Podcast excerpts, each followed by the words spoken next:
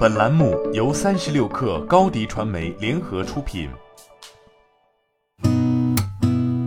八点一刻，听互联网圈的新鲜事儿。今天是二零二二年四月一号，星期五。你好，我是金盛。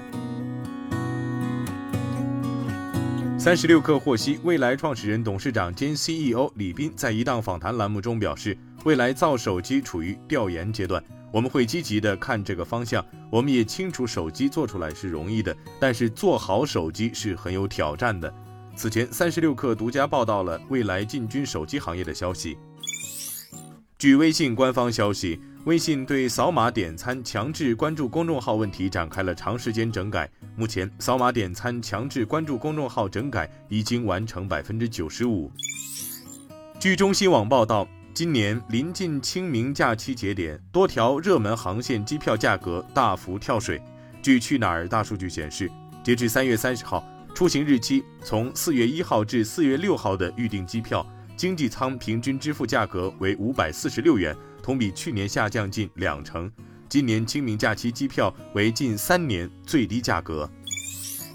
据报道，原字节跳动副总裁柳真近期已从元气森林离职。三十六氪已与元气森林官方确认消息属实。元气森林官方回应称，柳真女士自加入元气森林以来，带领团队开拓全球海外市场，取得了超出预期的成绩。对于她因个人原因做出离开公司的选择，我们表示理解和尊重。公开资料显示，二零一六年十月，柳真正式加入今日头条，任高级副总裁。二零二零年五月二十九号。柳真从字节跳动离职，同年十二月加入元气森林，共在职一年三个月。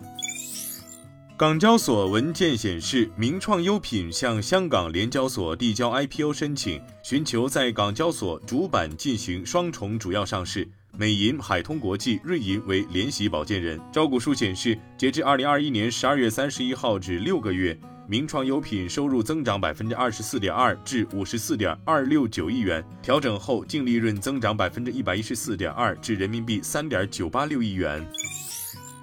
据新浪科技报道，英特尔日前提交给美国证券交易委员会的文件显示，该公司 C E O 帕特基辛格二零二一年的薪酬总额达到公司普通员工的一千七百一十一倍。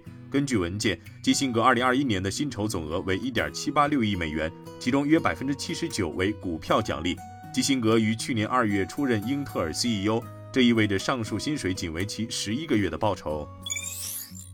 据财联社报道，苹果公司正在开发支付处理技术和工具，以探索更直接参与金融服务行业的方式。最终，苹果公司可能会减少对支持 Apple Pay、Apple Card 和 Apple Cash 等目前金融科技产品合作伙伴的依赖。